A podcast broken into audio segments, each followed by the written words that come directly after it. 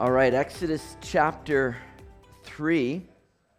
And uh, we're looking at some neat things here today. A bit of an outline. We're going to try to get into two chapters here tonight as we're trying to move through. But chapter 3 gets into the calling of Moses, that commission of Moses. Uh, then we see Moses' excuses that he gives and God's responses that Moses has returned now to Egypt and God's faithfulness. All right? That's kind of the outline we're looking at. So where we've left off is is that Moses, of course, he kind of grows up in Egypt in the in, in you know Pharaoh's household, like he's living in the lap of luxury, right? This guy is is in royalty, and yet he realizes and discovers and knows that he's a, a, Hebrew. And he sees his Hebrew people out there and he wants to see kind of how things are going with them. And he sees them being mistreated. He goes and steps in to help one of his Hebrew brothers and ends up killing one of the Egyptians and burying them. And then word gets out, of course. And so Moses flees. Here's Moses thinking, well, Am I the guy that God needs to be the deliverer and he steps in to kind of take action on himself and it doesn't go well for him? So he ends up in Midian, and that's where we pick up the story. He's with his father in law Jethro, and that's where we see here, chapter 3. Now, Moses was tending the flock of Jethro's father in law, the priest of Midian, and he led the flock to the back of the desert and came to Horeb, the mountain of God. And the angel of the Lord appeared to him in a flame of fire from the midst of a bush. So he looked, and behold, the bush was burning with fire, but the bush was not consumed.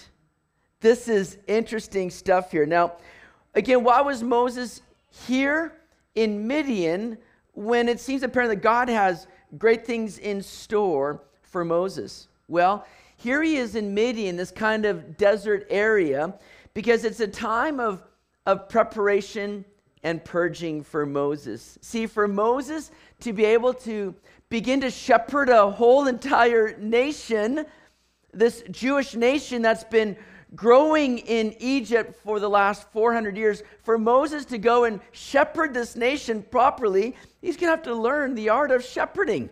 This is new to him.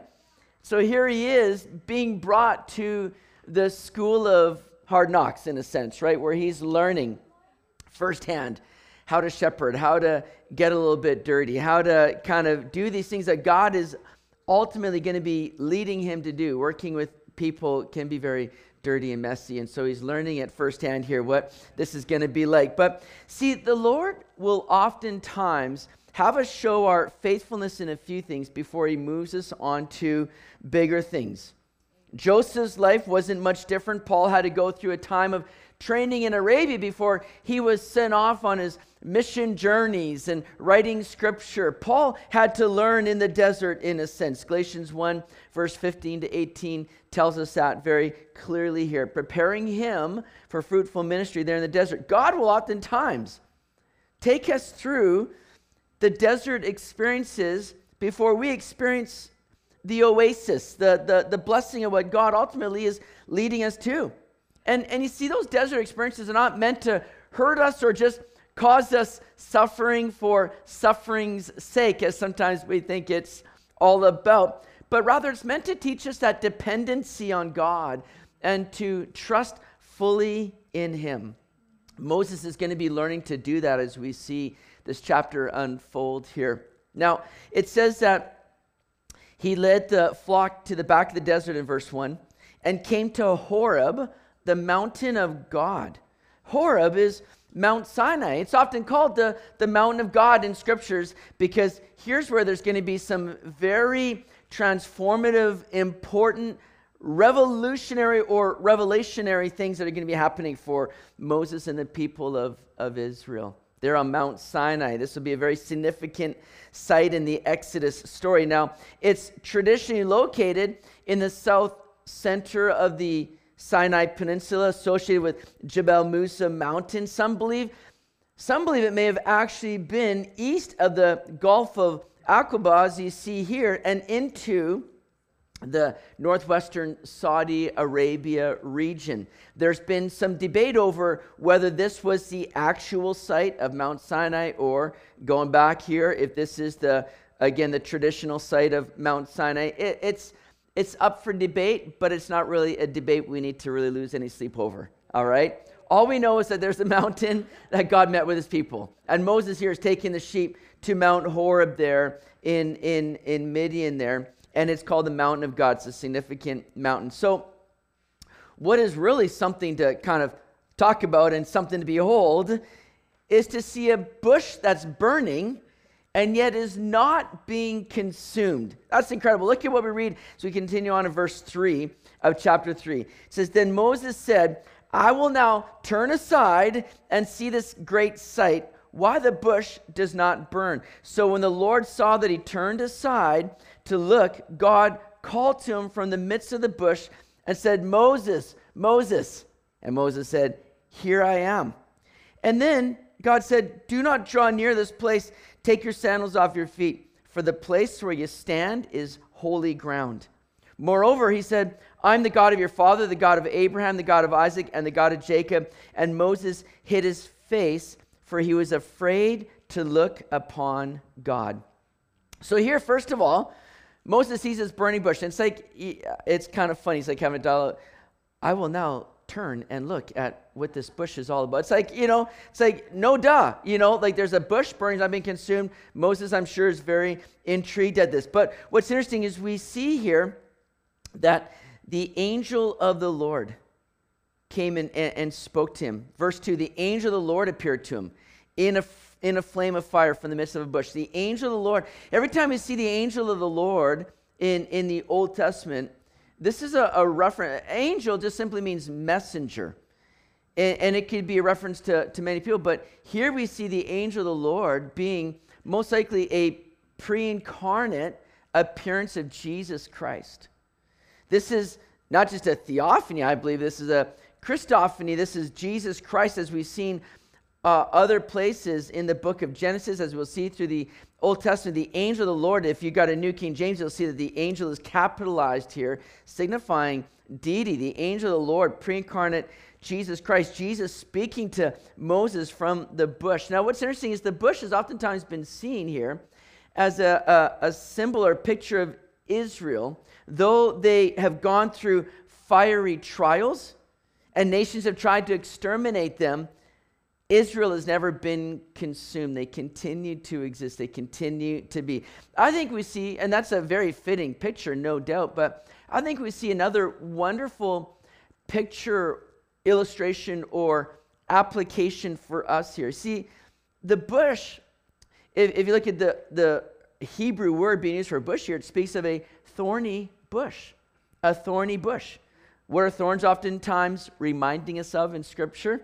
So it's a result of the curse, the curse of sin. Thorns began to grow up. And Jesus was given a, a crown of thorns as he was taken to the cross, as he would be or bear that curse of sin for you and me. And then fire symbolizes judgment. Here's this thorny bush that's on fire, this judgment that's coming upon it, this fire in the midst of this thorn bush. But, but again, we see that the bush is not consumed. You see, here's a great picture for us is that you and I needed to have sin judged. And it should have ultimately consumed us because the cost, the wages of sin is death. But in God's grace, He judges our sin through His Son, and we are not consumed. Who's in the midst of the bush? The angel of the Lord, the pre incarnate Jesus Christ, who's taking the, the judgment for you and me to where we're not consumed to where we have been spared and saved. Hallelujah for that. It's a wonderful reminder for us to think about.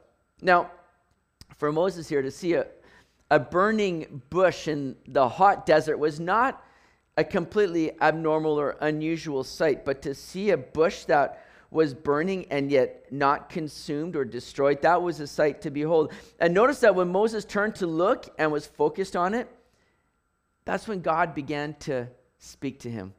When Moses said, I'm going to I'm going to investigate this. I'm going to turn and look to see what's really going on. You know, there are times when we fail to hear from the Lord because we're not giving our full attention to Him. You know, you may have times where you sit there and you open the Word of God in the morning and you're just kind of more consumed with the thought of what needs to get done today. And we're failing to give our full attention to the Lord and say, I'm going to turn and look into the Word of God because I want to hear what this is all about. I want to hear what God has got to say to me today. And I think it's so important that we're not letting ourselves be distracted or just kind of continuing on with the activities in front of us, but taking time to say, What, Lord, do you have to say to me? What, what do you want me to learn today and grow in as a result of being in your Word today? Moses does just that. Oftentimes, you know, that's the reason why we find ourselves in, in the desert, in dry times in our lives, because we're getting distracted, we're getting focused on other stuff, rather than just turning to the Lord and saying, God, what do you have for me? What do you want to say to me? God wants to develop in us a, a trust and a dependency upon Him. Moses may not have stopped at this moment had he still been involved, you know, politically in Egypt. If he's still thinking about, man, I got to get back there, I got to see what's going on in Egypt. He may never have had that opportunity to really encounter the Lord in this moment if he had not stopped and given full attention to it. Now, what's interesting is as he's drawing in and the and the Lord speaking to him, God says in verse 5, Don't draw near this place. Take your sandals off your feet, for the place where you stand is holy ground. Now, a quick lesson in God's holiness and our unholiness here. You, you take your shoes off when you enter into a house typically so they don't track dirt all over the place, right? You do it to kind of because things are clean. You want to keep it clean. Moses here removes his shoes not to say he's clean now, but simply to show reverence towards the holiness and the purity of God. Moses began to see something very important with God here is that God is a holy God. Now, Moses also hides his face because as he's seeing the, the holiness of God, he's now realizing his own unworthiness in the light of God's holiness. Whenever we come into the presence of God, we should be keenly aware of our unworthiness. It's what happened to Isaiah in Isaiah chapter 6. You know, I'm a man undone man of unclean lips. He sees his sinfulness. Peter saw that when the Lord did a great work when they were out fishing one day. And, and Peter in Luke 5 8 says, Depart from me, for I'm a sinful man. He falls to his knees before Jesus. Depart, Jesus, get away from me. I'm too unworthy. I'm a sinful man. It's something that we should be keenly aware of when we are approaching God is our own unworthiness and sinfulness. Throughout the Old Testament, very few people could, could approach or come near to that tabernacle of meeting because that's where God would be dwelling. And it was a holy place. And many, if they did it unworthily, would die. Serious stuff. So, what hope do we have then to approach a holy God? How can we mere mortals ever come into the presence of a holy God? Simple. We needed to become holy ourselves. And that's exactly why God sent his son to this world. It's to make us holy. It says in Colossians 1, verse 21 22, and you who once were alienated and enemies in your mind by wicked works, yet now he's reconciled in the body of his flesh through death to present you holy and blameless and above reproach in his sight. Throughout the Old Testament, boy, they had to jump through a lot of hoops. Sacrifice after sacrifice. It was a bloody affair just to come and worship God. But here now, through Jesus Christ, He comes and He presents us holy. He's the one that took the fire of God's judgment for our sin so that we could not be so that we would not be consumed so that we could be made holy and blameless and now be reconciled to the father where he doesn't see our sinfulness but he sees Christ's righteousness in and through us Jesus has done that work for us Praise the Lord for that. What a great blessing we've received. And verse 7 And the Lord said, I've surely seen the oppression of my people who are in Egypt and have heard their cry because of their taskmasters, for I know their sorrows. So I've come down to, to deliver them out of the hand of the Egyptians and to bring them up from that land to a good and large land, to a land flowing with milk and honey, to the place of the Canaanites and the Hittites and the Amorites and the Perizzites, the Hivites, the Jebusites, all the parasites, they're all included in that. Now, therefore, behold, the cry of the children of Israel has come to me, and I've also seen the oppression with which the Egyptians oppressed them. Verse 10 Come now, therefore, and I will send you to Pharaoh that you may bring my people, the children of Israel, out of Egypt. Now, I love this here because God says, I've come down to deliver them. I've come down to deliver your people, but also it says to bring them up from that land to good and large land. I've come to deliver, but not just to lead out, but to bring them into something different. I'm thankful that God not only delivers us from something negative, He's freed us from sin, but now He's brought us into something positive. He's redeemed us out of sin and death so that He can bring us into life and blessing, abundant life, eternal life, the hope of heaven now. We've been rescued from something, and not just from something, but to something. God didn't say, I'm just going to bring you out of Egypt, and after that, well, good luck. Hope you guys find your way to somewhere. He doesn't. I'm going to take you out, but I'm going to bring you in to the land flowing with milk and honey. How awesome would that be? I can't imagine what a land flowing with milk and honey would be like. Are you just like bathing in this milk? Are you just like soaking it? That'd be pretty amazing, wouldn't it? But it's it's so good. See, we're not just spared, we're spoiled in Christ. We've been set free from sin, but now we've been brought into the abundant life in and through him. And, and God said to Moses there in verse 10, Come now, therefore, and I will send you to Pharaoh. Now, we all know, right, that God could have easily have done this work in and of himself, right? Doesn't need Moses. In fact, God could have spared himself so much agony if he had just done it himself. Said, Moses, just watch and see what I'm going to do. I'm going to bring the people. In fact, Moses, just wait here, okay? just please don't get, just wait here and I'll bring the people to you and then you guys can go. It says, Moses, I'm going to send you. I'm going to have you do the work. See, God loves to partner with us and to have us partner with Him in the work that He does in, in, in, in accomplishing His purposes. He doesn't need us, but He loves to work with us. And there's something wonderful that happens as we begin to partner with the Lord, as, as we begin to grow. We begin to see firsthand what God is doing and, and how God is doing it. It's a, always a path of glory, not grief. Serving the Lord, working with the Lord, is not to bring frustration, but fun in our lives. He invites us in to partner with Him and see firsthand that amazing work that He does. Are you willing to go when God says, Come? Are you, are you willing to jump ahead and say, Yes, Lord, here I am, send me? Or are you one that tends to go, Lord, really? Do you, do you really want to use me? God, I'm a little bit busy right now. I got a few things. Moses was in that camp. Look at what we see because we're going to look at a number of excuses now, five excuses that Moses gives. First excuse now, as we look at his excuses and God's response, first excuse, Moses says, God, I lack the credentials. I lack credentials in doing so. Look what he says in verse 11. But Moses said to God, and that's a big word, but right there, because it's like, here's God set it all up. Moses, I've just showed my power in a fire in a bush that didn't burn. I mean, you should be hightailing out of here going, all right, God, we're in. I'm there. But Verse 11. But wait a second, but God, wait a second.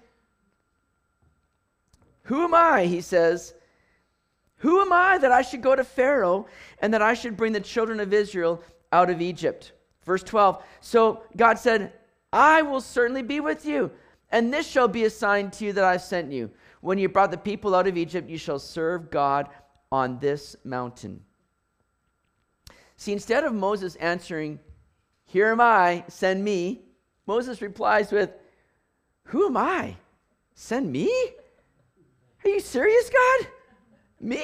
This is how Moses is replying. Now, there's some good humility here, perhaps, which is important, but sometimes we let our own feeling of insufficiency be an excuse for not answering God's call.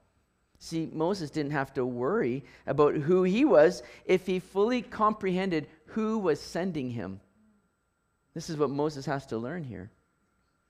See, our sufficiency is certainly not of ourselves. Nobody should be feeling sufficient themselves, but our own insufficiency should not be an excuse to step out in faith.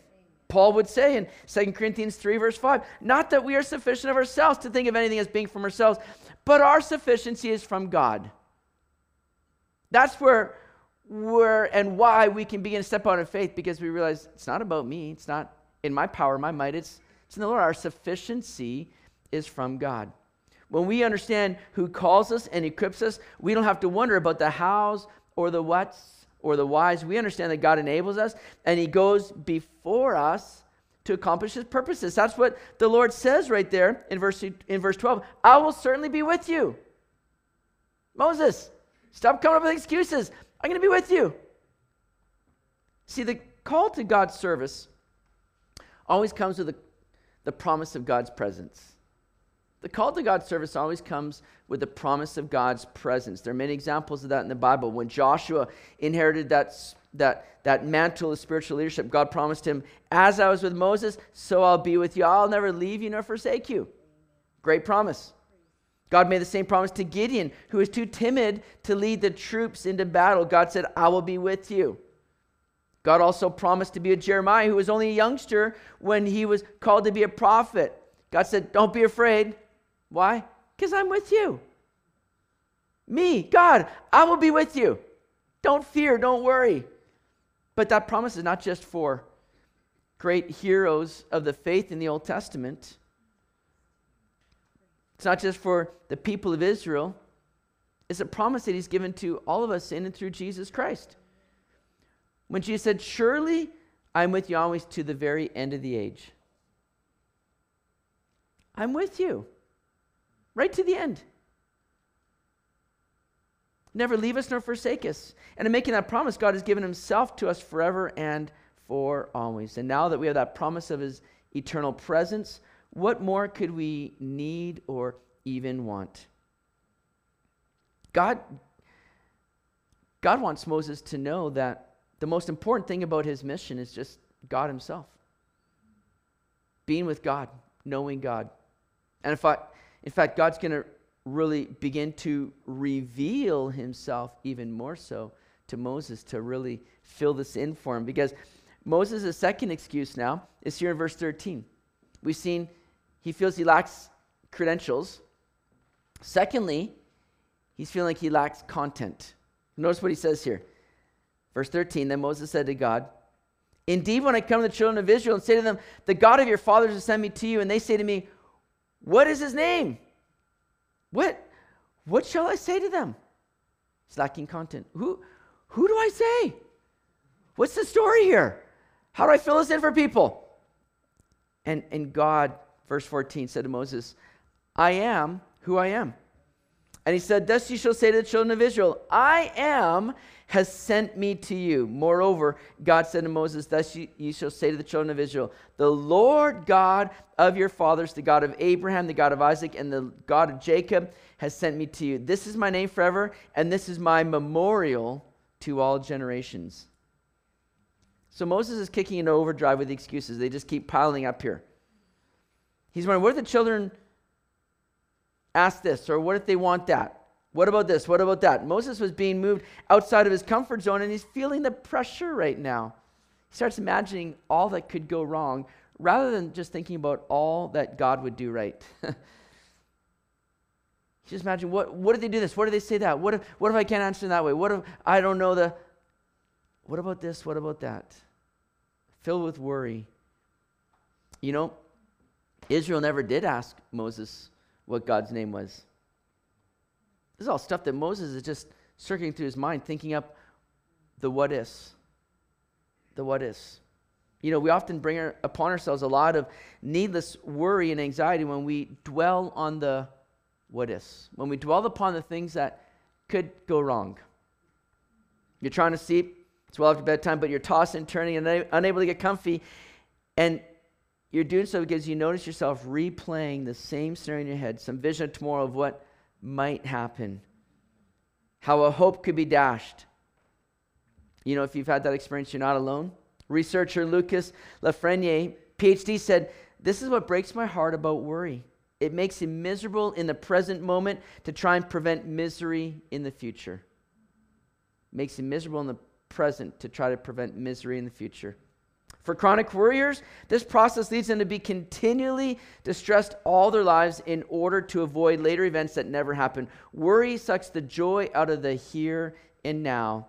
In his study on worry, participants were asked to record their worries and how they caused distress and interfered with their lives. Each night at 10 p.m., they reported how much time they spent thinking on each specific worry throughout the day. Then, 20 days after that period, they reviewed each entry and reported whether any of those worries had actually come true. The good news is the Frenier study found that in a survey of worrisome people, 91.4% of their worries never actually happened. All just self imposed worry and fear. Worrying caused only more misery and did nothing to help the warriors handle whatever they had been worrying about. That's mainly because the whole the hotly anticipated events never transpired. Remember what Jesus tells us in Matthew 6, 25. Can you any one of you by worrying add a single hour to your life? Not at all. So God's response to Moses is a powerful one. Stop worrying about the, the what is just look at the who. God says, I am who I am. Simply put, God is. God is. God is what? God is everything. God always was, always will be. He's everything we need in every particular situation. Well, what about this worry over here? Yeah, God is. God is able to help you. God is able to overcome that. God is able to lead you through. Well, what about this situation? Yeah, God is. He's able. I am who I am, he says. I am for you, whatever your need may be. That's a wonderful truth and reality for us as believers today. Now, scholars are, are divided over whether the name of God, when is being asked there, is in verse 14 when he says, I am, or whether it's in verse 15 when he pronounces the Lord. In actuality, I see these names being very closely tied together. The word for I am is the Hebrew verb haya, which means to be. And the name Lord is Yahweh, which means the existing one. Ultimately tied together. To be means ultimately the, the existing one. The name Lord, as seen in verse 15, is sometimes called the tetragrammaton because in Hebrew it consists simply of four letters YHWH.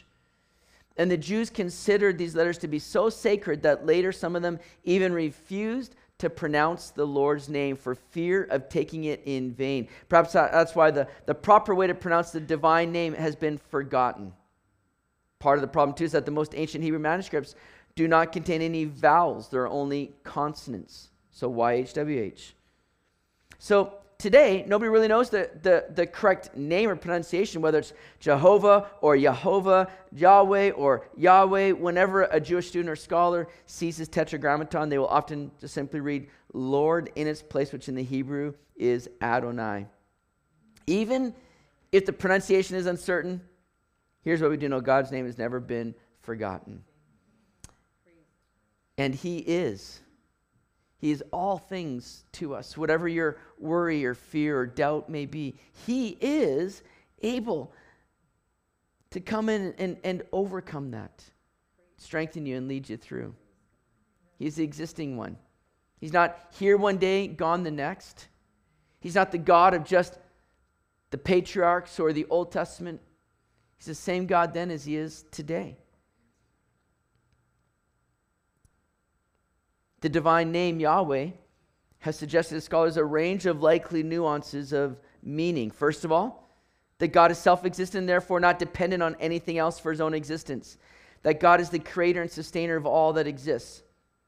Thirdly, that God is immutable in his being and character and thus is not in the process of becoming something different from what he is. He's the same yesterday, today, and forever, as Hebrews 13 8 tells us. And lastly, that God is eternal in his existence. Self existent.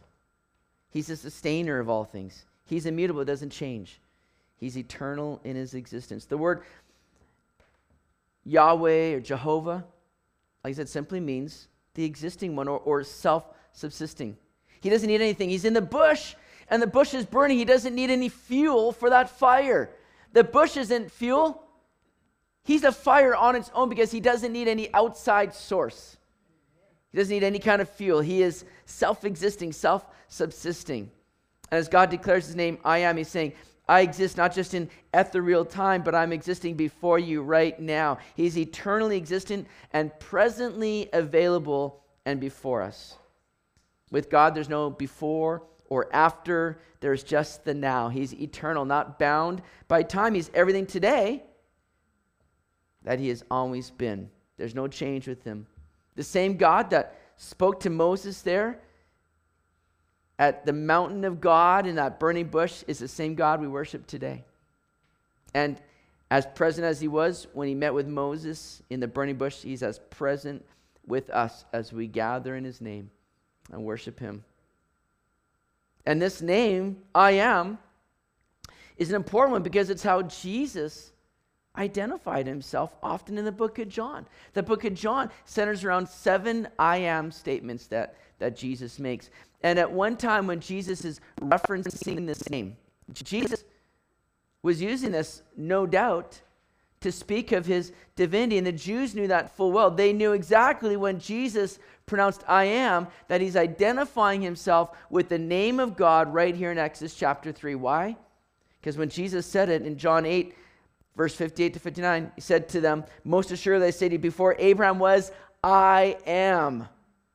And then they took up stones to throw at him the Jews, these religious leaders, knew exactly what he was implying and meaning and stating when he gave that name, I am. They thought that's blasphemy. That only that's God. You're, you're declaring yourself to be God. That's why they picked up stones to stone him. They saw this as blasphemous. Reason enough to take his life. But Jesus is our great I am. He's not only the God we worship, He's our Savior who has saved us, and He is eternally existent and is our ever present help in need. That's the name of God. This is the first time that it's used in this way here as He speaks with, with Moses from the burning bush, as He calls Moses. Verse 16. So continuing on, God just continues to unfold and, and, and just share this kind of identity and majesty of God. He says, Go and gather the elders of Israel together and say to them, The Lord God of your fathers, the God of Abraham, of Isaac, and of Jacob, appeared to me, saying, I have surely visited you and seen what is done to you in Egypt. And I have said, I'll bring you up out of the affliction of Egypt to the land of the Canaanites and the Hittites, the Amorites, the Perizzites, the Hivites, Jebusites, to a land flowing with milk and honey. Then they will heed your voice, and you shall come. You and the elders of Israel to the king of Egypt, and you shall say to him, The Lord God of the Hebrews has met with us, and now please let us go three days' journey into the wilderness that we may sacrifice to the Lord our God. So again, God referencing, I am the God of Abraham, of Isaac, and of Jacob. Same thing that Jesus quoted to reference. He's not the God of the living or the God of the dead, but the God of the living. It's not I was the God of Abraham, it's I am the God of. These people are alive, the God of the living. But then God here now gives Moses some interesting instruction. Tell Pharaoh that you're going to go for a three days journey. A three day journey. What's God implying here? A three day journey? Because wasn't this to be an exodus out of Egypt once and for all, not just a camp out for three days to return back? Why three days here? What we're seeing is ultimately the hardness and stubbornness of Pharaoh. That he wouldn't even want his this people, the Hebrew people, to leave for even three days. Verse 19 goes on to say, But I'm sure that the king of Egypt will not let you go See, God's sharing that ahead of time with Moses. No, not even with a mighty hand. So I will stretch out my hand and strike Egypt with all my wonders, which I'll do in its midst. And after that, he will let you go. Verse 21. And I'll give this people favor in the sight of the Egyptians, and it shall be when you go that you shall not go empty handed, but every woman shall ask of her neighbor, namely of her who dwells near her house, articles of silver, articles of gold, and clothing, and you shall put them on your sons and on your daughters, so you shall plunder the Egyptians. Wouldn't that be just a great kind of commandment to have just anytime you move? Just go to your neighbors. Say, God's told me I need to take some goods here. But it, it's an exciting thing because God's restoring and rewarding now all their years of labor that they perhaps may have thought was in vain. You know, God's rewarding them for that. God's repaying them for that. There's no work that ever goes in vain when it's done for the Lord. God sees and God rewards. Now, this is a, an exciting passage we read there because when you consider Jesus was in the belly of the earth for three days, providing a great deliverance. Here's pictured in verse 18 with that three day journey. And it said in Ephesians 4 8 to 9 that he led captivity free and he gave gifts to men. Again, these gifts here are just payments for their years of labor now. But a great picture. Three days' journey here to go. So we've seen two excuses I lack the credentials, Moses says. I lack content. Who do I say? What's this all about? Now we see third excuse here in verse uh, 1 of chapter 4. Moses is feeling that he lacks converts.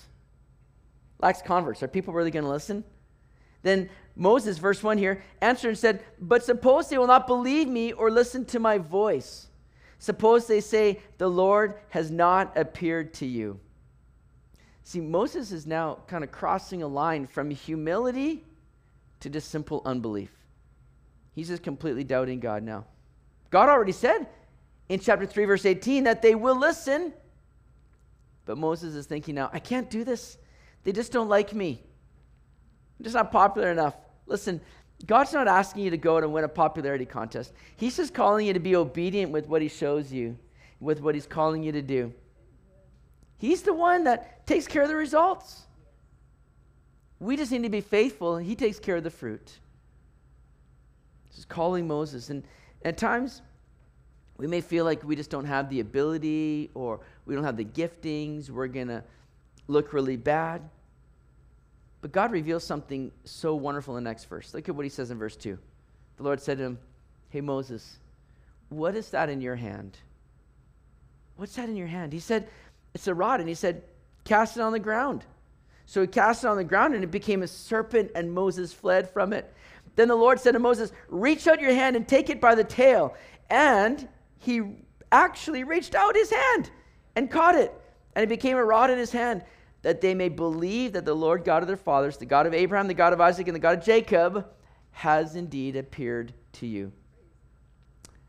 Moses, what is that in your hand? See, what's God doing? Moses, listen, I will work with you and I'll work through you. And I, I will use whatever gifting and ability you have. Ultimately, it's the Lord that equips us. But here's Moses with a rod in his hand, just a, a shepherding staff that was very common. It was a, an important instrument in the hands of a shepherd as they're going about uh, shepherding out in the desert. Not only are they, are they guiding sheep with it, but they're also warding off any kind of wild animals that might come their way. They're able to pull out a sheep that maybe got caught in a, in a rut or something like that. And it's there, an important instrument.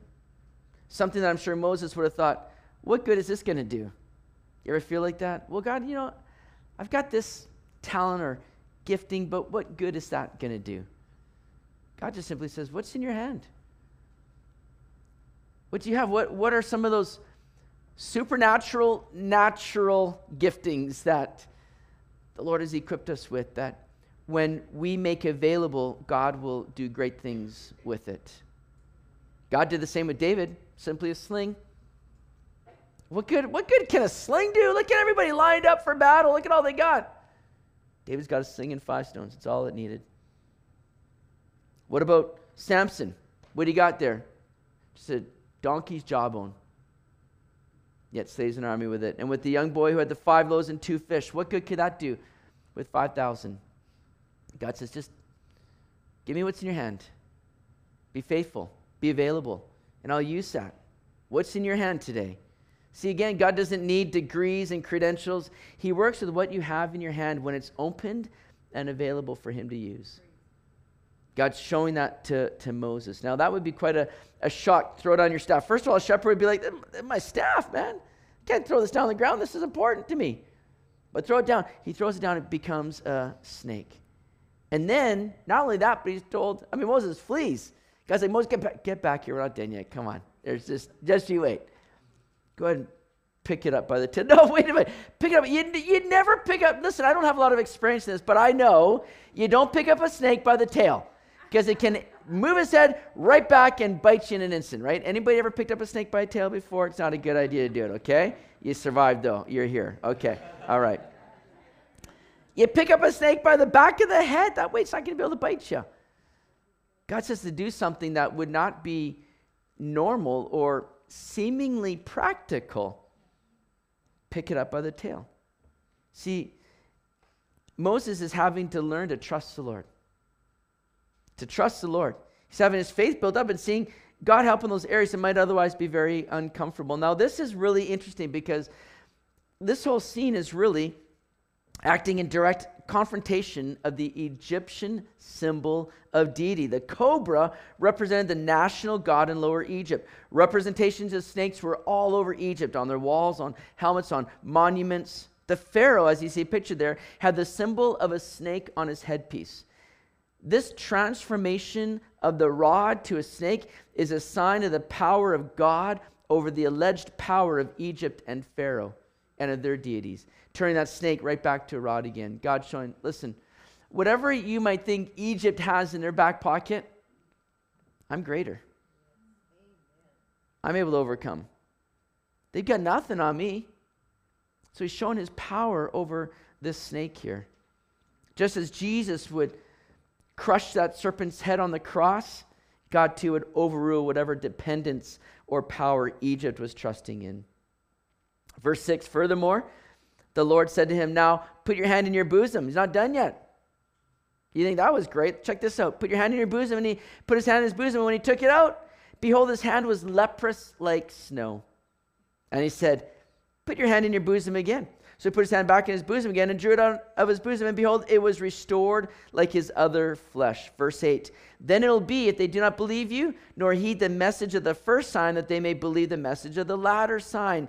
And it shall be, if they do not believe even these two signs or listen to your voice, that you shall take water from the river and pour it on the dry land. The water which you take from the river will become blood on the dry land. So, here the Lord is just giving Moses an artillery of signs now to say, listen, if they don't believe you, I'm going to be with you and I'm going to demonstrate my power through you. The snake, a symbol of Satan, leprosy, a symbol of sin, yet God just overcomes both. And yet, with all these signs now that Moses begins to see and witness, not just being told about, it's not like God's saying, listen, if they give you any trouble, try this. Do this sign and see what happens. He doesn't just say, try this down the road. He demonstrates it right then and there. That God's with them. God's real. And yet, with all these signs that God is being faithful to show Moses, Moses is still looking to come up with excuses. Excuse number four. Moses says, Well, I I lack communication skills. I can't speak too well. Look at what he says in verse 10.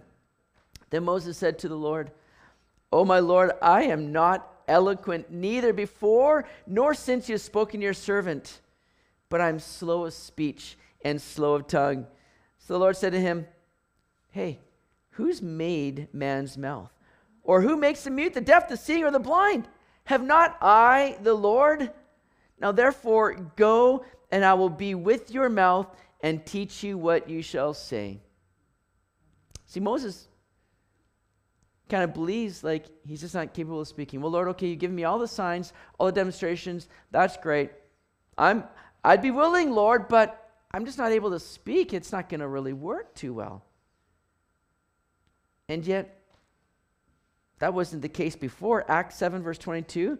And Moses was learned in all the wisdom of the Egyptians and was mighty in words and deeds. Huh. Moses. See, he was an articulate speaker before, but for the last 40 years, he's been preaching to sheep. And every sermon was bad, let me tell you. See, his time in the desert certainly broke him of all confidence in himself, but it shouldn't have swayed him from his confidence in the Lord. He's been broken to a point where now he's just feeling, I am incapable. But again, incapability is not a reason to not go forward. It's actually the, re- the prerequisite to step out and be used of the Lord. God's not looking for able gifted, qualified people. He's looking for simply available people. People are saying, I am weak, but in my weakness, Lord, I know you're strong. And so, God, here I am. You need to do the work. It's not me. It's not me that, that can do that.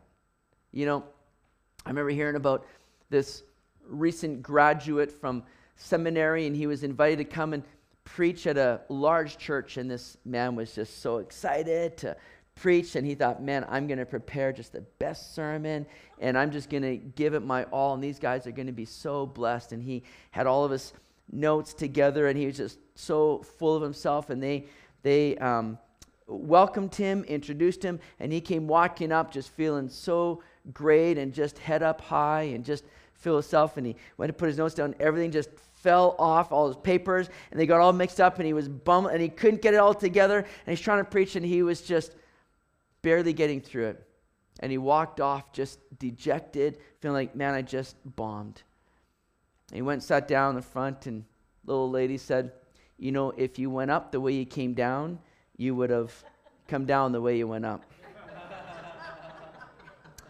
And it's true how we need just to be relying on the Lord and filled with our confidence on ourselves, but in, in Him ultimately. Moses was running out of excuses. I love how the Lord responds here. Moses, who's in control, the one who speaks or doesn't speak? God gives sight, He closes sight. He's the one that is in control of all that happens. We have no reason to lack any confidence in Him. But yet, well, excuse number five. Here's where it really gets down to it all. Moses says, I lack, or he reveals, I lack commitment ultimately. Notice what he says here in verse 13. But Moses said, O my Lord, please send by the hand of whomever else you may send. Send somebody else. I don't want to do it. I don't want to go. He's, he's, he's got no other excuses now other than just send somebody else. And notice here in verse 14 so the anger of the Lord was kindled against Moses. And he said, Is not Aaron the Levite your brother? I know that he can speak well. And look, he is also coming out to meet you. When he sees you, he will be glad in his heart. So the real heart of the issue is simply that Moses didn't want to go. God never got upset with Moses when he said, who am I? Or, God, who are you? Who do I say has sent me? God never got upset when Moses questioned if people would really receive him or believe him. But the Lord's anger was kindled against Moses when he showed his unwillingness.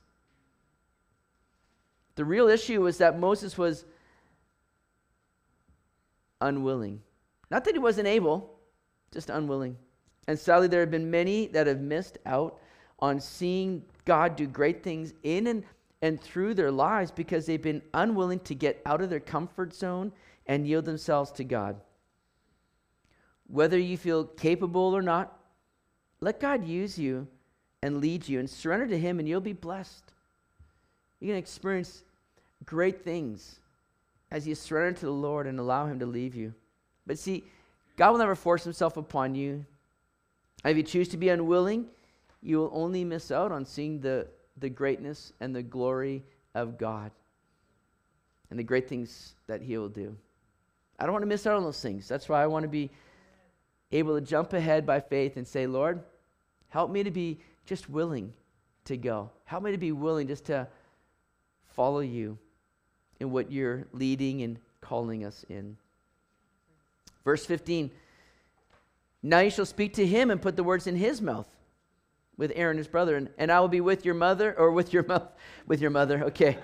He'll probably do that too, but that's not what it says. And I'll be with your mouth and with his mouth, and I will teach you what you shall do. So he shall be your spokesman to the people, and he himself shall be as a mouth for you, and you shall be to him as God. And you shall take this rod in your hand with which you shall do the signs. So God now has Aaron, Moses' brother, be this spokesman and aid for him. And Moses might be kind of breathing a sigh of relief here, thinking, oh, thank you, Lord. I, I don't have to be on the front lines. Aaron can be the guy. I can just kind of be, I can be like the puppet master. He'll be like the puppet. It'll be great, you know. And I'm sure Moses is kind of breathing a sigh of relief. But little did Moses know what a problem Aaron would be at times. Aaron certainly did turn out to be a source of problems for Moses. Aaron instigated the worship of the golden calf fashioned a, a calf for the people of Israel to worship in place of God. Aaron's sons blasphemed God with impure offerings. And at one time, Aaron stood up to oppose Moses himself, along with his sister Miriam. Confronted Moses, saying, You're taking on too much yourself. Aaron was not a piece of cake to work with here. God gave Moses what he was really requesting. But it's not always to our benefit. That's why we have to be hearing the Lord, listening to the Lord, and following what He has for us, not what we want.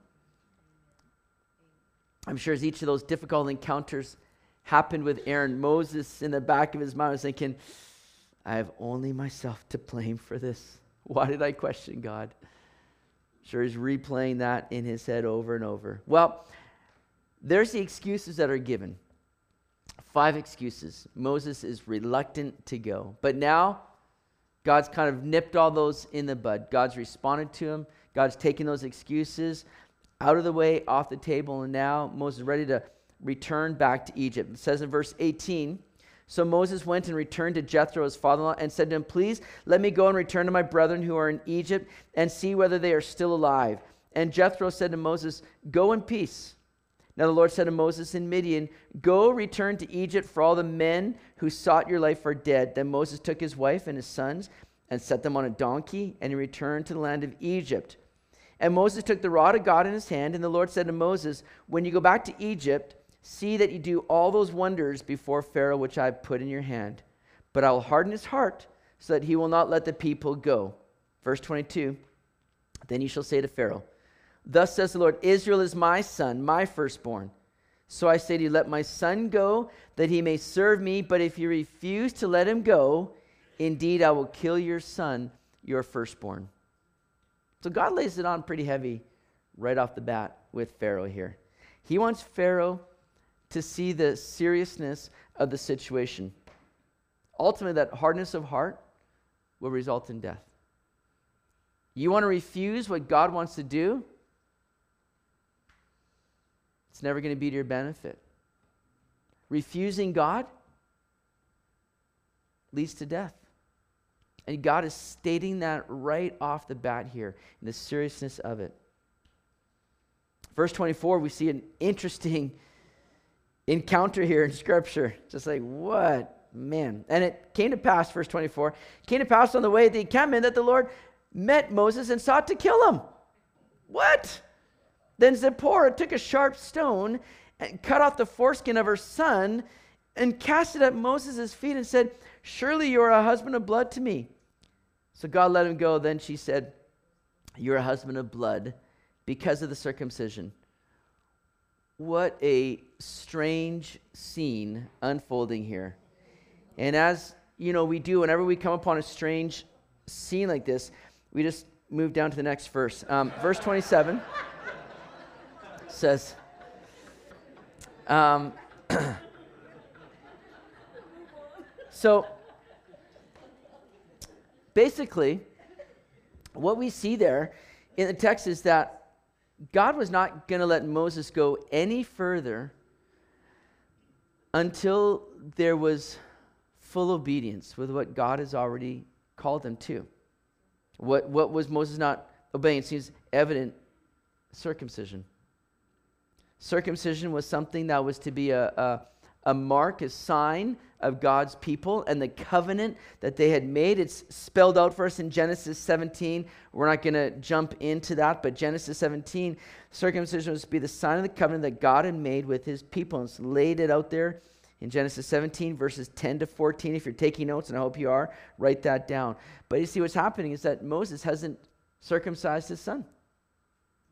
And, and the Lord just stops and says, Moses, it's time that we follow through in full obedience. See, Zipporah, his wife, wasn't an Israelite. And so she hasn't grown up with this tradition. Perhaps she's one that thought, this is brutal, this is barbaric, it's bloody. Why would I ever do that to my son? It's not right. And perhaps she's said, We're not doing that. And Moses succumbed to that. And Moses didn't follow through in the requirement that God had made and the covenant with his people. Moses seemingly listened to his wife rather than to God. And it nearly cost him his life. Moses had to learn wholehearted obedience before he could move on into the more bigger responsibilities in God. And so Zipporah takes that flint and just circumcises her son, and she's upset about it. It seems that perhaps this is a at this time, too, that Zipporah is sent back to her father uh, in Midian to Jethro and doesn't accompany him on the way there. We'll continue on verse 27. And the Lord said to Aaron, Go into the wilderness to meet Moses. So he went and met him on the mountain of God and kissed him. So Moses told Aaron all the words of the Lord who had sent him and all the signs which he had commanded him.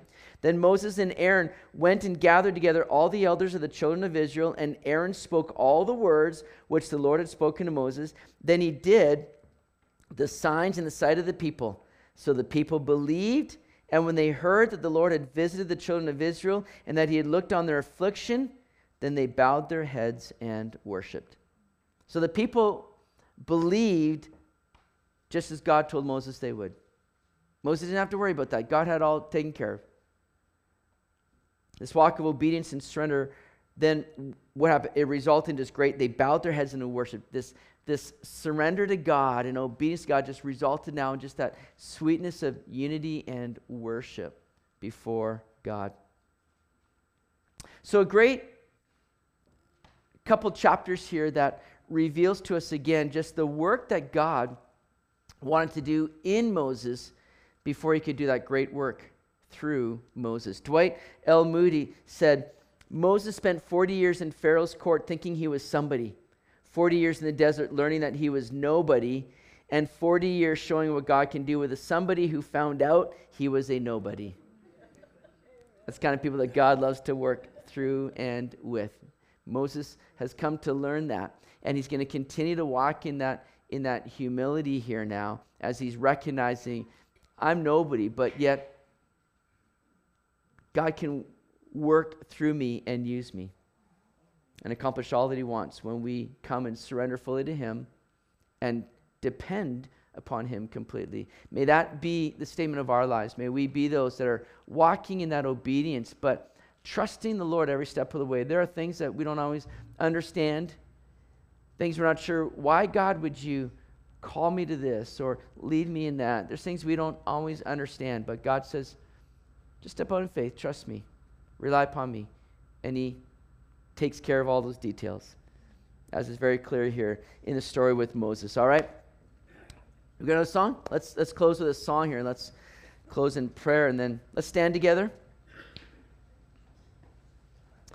Heavenly Father, we come before you here tonight, and it's such a blessed time just to come and meet with you, God.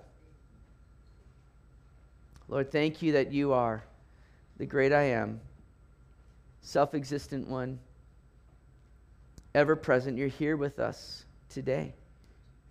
to meet with us, Lord. I thank you for the privilege we have to come before a holy and awesome God because of your Son, Jesus Christ, who's made it all possible. So, Lord, we worship you here tonight. And we pray, Lord, that if there's areas in our lives, God, that we have not yielded to you, that we've not surrendered, that we've been holding on or, or it, making excuses for, God, I pray that we'd surrender those to you tonight. Say, Lord, I, I just want all of you. And I know that in order to have all of you, we need to give all of ourselves. We need to be emptied so that we can be filled more with you. So, Lord, may we do that here tonight as we walk in submission, obedience, and surrender. Lord, may we just see you and know you more as a result. We live for you, I pray that you'd use us, strengthen us, God, for all that you have. I ask this in your name, amen.